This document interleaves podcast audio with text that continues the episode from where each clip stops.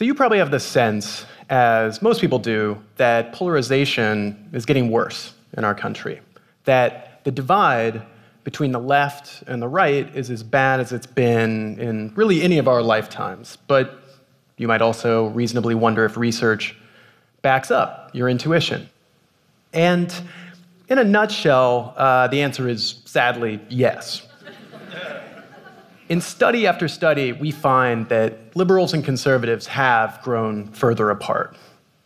They increasingly wall themselves off in these ideological silos, uh, consuming different news, talking only to like minded others, and more and more choosing to live in different parts of the country. And I think that most alarming of all of it is seeing this rising animosity on both sides. Liberals and conservatives, Democrats and Republicans, more and more, they just don't like one another. You see it in many different ways. They don't want to befriend one another, they don't want to date one another. If they do, they find out, they find each other less attractive. And they more and more don't want their children to marry someone who supports the other party, a particularly shocking statistic. You know, in my lab, the students that I work with, we're talking about some social, uh, some sort of social pattern I'm a movie buff, and so you know I'm often I'm often like, what kind of movie are we in here with this pattern? So what kind of movie are we in with political polarization? Well, could be a disaster movie. Certainly seems like a disaster. Could be a war movie. Also fits. But what I keep thinking is that we're in a zombie apocalypse movie. right? You know the kind there's people wandering around in packs, not thinking for themselves, seized by this mob mentality as trying to spread their disease and destroy society. And you probably think, as I do, that you're the good guy in the zombie apocalypse movie, right? And all this hate and polarization, it's being propagated by the other people because we're Brad Pitt, right? Free thinking, righteous, you know, just trying to hold on to what we hold dear, you know, not foot soldiers in the army of the undead. Not that. Never that. But here's the thing what movie do you suppose they think they're in? Right? Well, they absolutely think that they're the good guys in the zombie apocalypse movie, right? And you better believe that they think that they're Brad Pitt and that we, we are the zombies. And who's to say that they're wrong? I think that the truth is that we're all a part of this. And the good side of that is that we could be a part of the solution. So, what are we going to do? What can we do to chip away at polarization in everyday life? What can we do to connect with and communicate with our political counterparts? Well, these were exactly the questions that I and my colleague Matt Feinberg became fascinated with a few years ago when we started doing research on this topic. And one of the first things that we discovered that I think is really helpful for understanding polarization is to understand that the political divide in our country is undergirded by a deeper moral divide. So, one of the most robust findings in the history of political psychology is this pattern identified by John Haidt and Jesse Graham, psychologists, that liberals and conservatives tend to endorse different values to different degrees. So, for example, we find that liberals tend to endorse values like equality and fairness and care and protection from harm more than conservatives do. And conservatives tend to endorse values like loyalty, patriotism, respect for authority, and moral purity more than liberals do. And Matt and I were thinking that maybe this moral divide might be helpful for understanding how it is that liberals and conservatives talk to one another and why they so often seem to talk past one another when they do. So, we conducted a study where we recruited liberals uh, to a study where they were supposed to write a persuasive essay that would be compelling to a conservative for, in support of same sex marriage. And what we found was that liberals tended to make arguments in terms of the liberal moral values of equality and fairness. So they said things like, everyone should have the right to love whoever they choose. And they, they being gay Americans, deserve the same equal rights as other Americans. Overall, we found that 69% of liberals invoked one of the more liberal moral values in constructing their essay.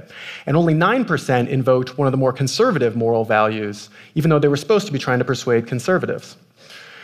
And when we studied conservatives and had them make persuasive arguments in support of making English the official language of the US, a classically conservative political position, we found that they weren't much better at this. 59% of them made arguments in terms of one of the more conservative moral values, and just 8% invoked a liberal moral value, even though they were supposed to be targeting liberals for persuasion.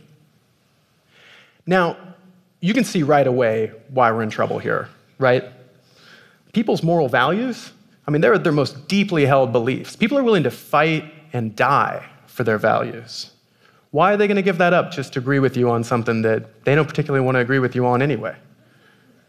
If that persuasive appeal that you're making to your Republican uncle means that he doesn't just have to change his view, he's got to change his underlying values too, that's not going to go very far. So, what would work better? Well, we believe it's a technique that we call moral reframing, and we've studied it in a series of experiments. In one of these experiments, we recruited liberals and conservatives to a study where they read one of three essays before having their environmental attitudes surveyed. And the first of these essays was a relatively conventional pro environmental essay that invoked the liberal values of care and protection from harm. It said things like In many important ways, we are causing real harm to the places we live in, and it is essential that we take steps now to prevent further destruction from being done to our Earth. Another group of participants were assigned to read a really different essay that was designed to tap into the conservative value of moral purity.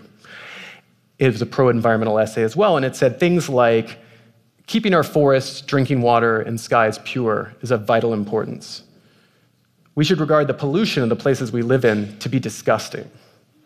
And reducing pollution can help us preserve what is pure and beautiful about the places we live. And then we had a third group of participants that were assigned to read just a non political essay. It was just a comparison group so we could get a baseline.